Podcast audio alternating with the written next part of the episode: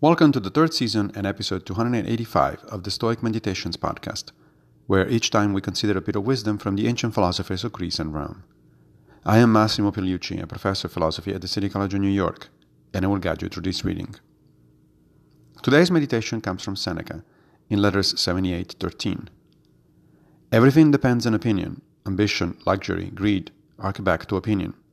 It is according to opinion that we suffer. This is one of the most fundamental and yet difficult to accept Stoic notions. When Seneca says that everything depends on opinion, he is not espousing some sort of relativist or postmodernist attitude toward truth. Indeed, the Stoics believed in the possibility of objective human knowledge. Rather, what he is saying is that our value judgments about external things are not out there in the world, but internally generated according to our experience, culture, and personal way of processing things. It follows that if we manage to change our opinions about things, this will literally change the way we understand and navigate the world.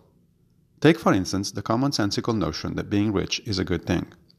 This isn't the result of an objective property of the world, as wealth is a human concept.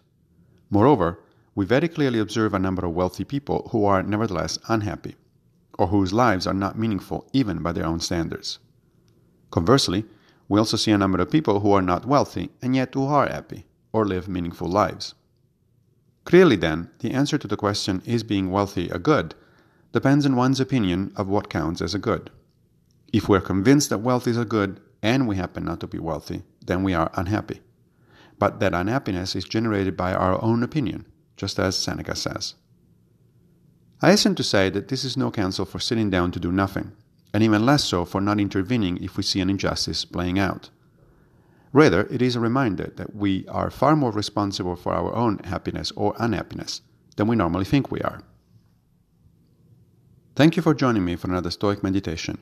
I will return with a new episode very soon, if Fortuna allows, of course.